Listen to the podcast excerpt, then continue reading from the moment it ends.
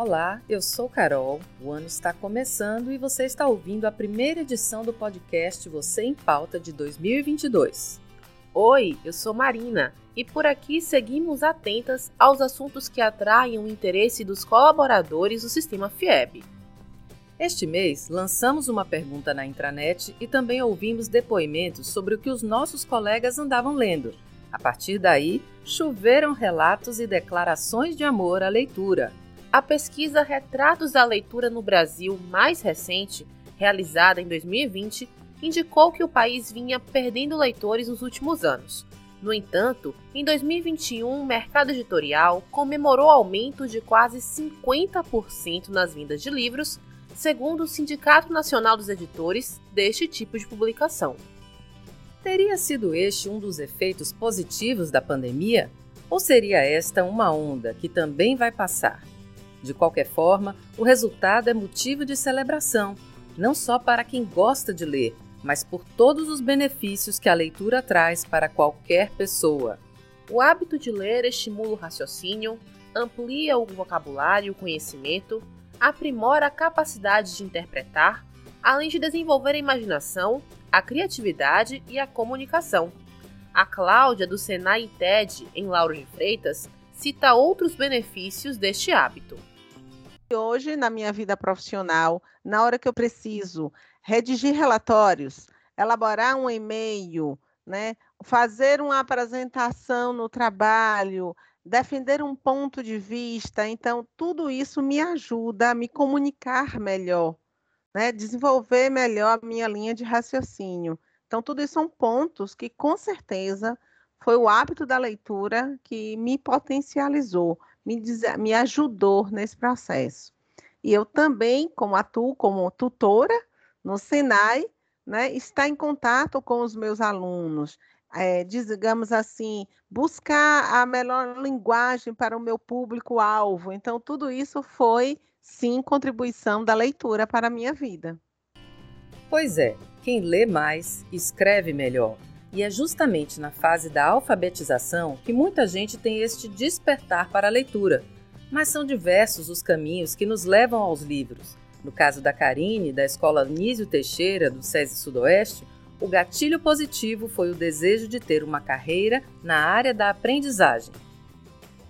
Bem, é, a minha relação com a leitura é, deu início no momento em que eu me interessei muito é, pela área do conhecimento humano, né, de como o ser humano ele aprendia, ele se relacionava, quais eram as dificuldades, principalmente as dificuldades de aprendizagem.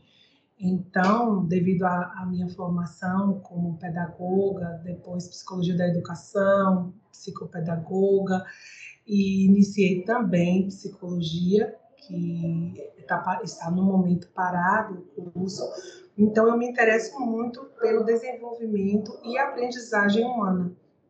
E gosto muito também da área de neurociências, que nos dá realmente uma dimensão maior em relação ao cérebro humano e todos os processos né, que são envolvidos ali, todos os estímulos recebidos é, no sistema nervoso central. É, e assim a gente entende como se dá mesmo a aprendizagem. A leitura nos ajuda a crescer, pessoal e profissionalmente. Mas os livros também podem nos transportar para outro cenário. Podem ser companhia e refúgio em momentos delicados. Eles podem nos fazer enxergar a vida e o mundo de um jeito diferente. A Andrea, da área de planejamento e orçamento da FIEB, conta como as linhas escritas por Zélia Gattai ajudaram a se adaptar na Bahia. É, eu sou carioca e eu vim morar aqui na Bahia quando eu me casei. Isso foi em 1984.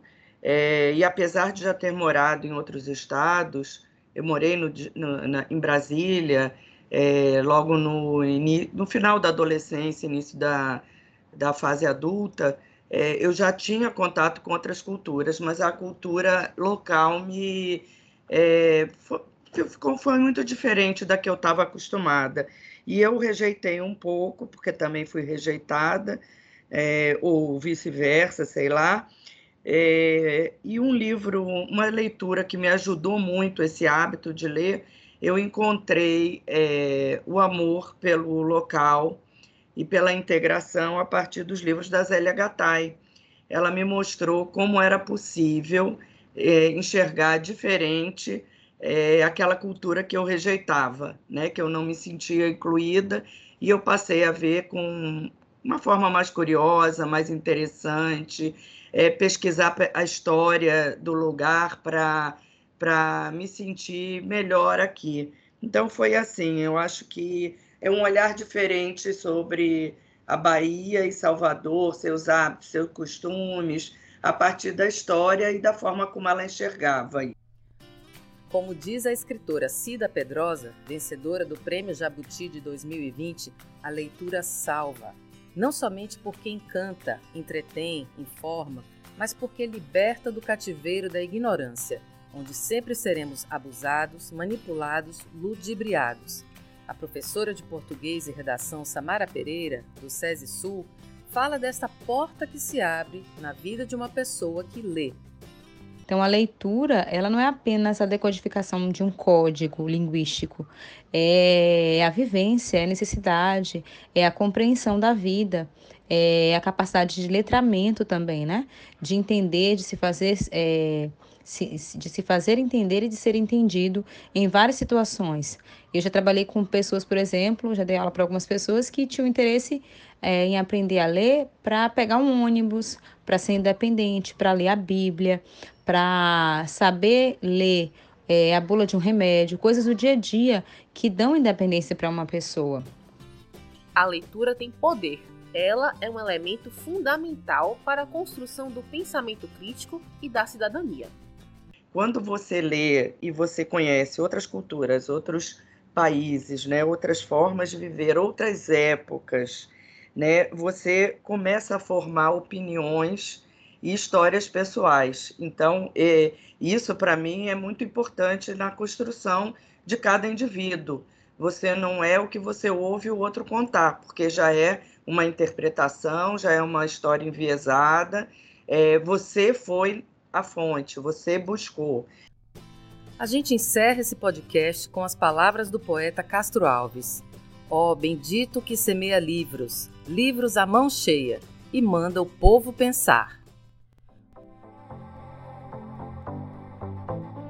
Gostou deste conteúdo?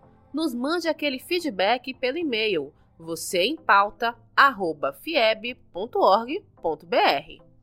Você pode ouvir outros episódios do podcast Você em Pauta no Microsoft Stream, Spotify, Google Podcasts e Apple Podcasts.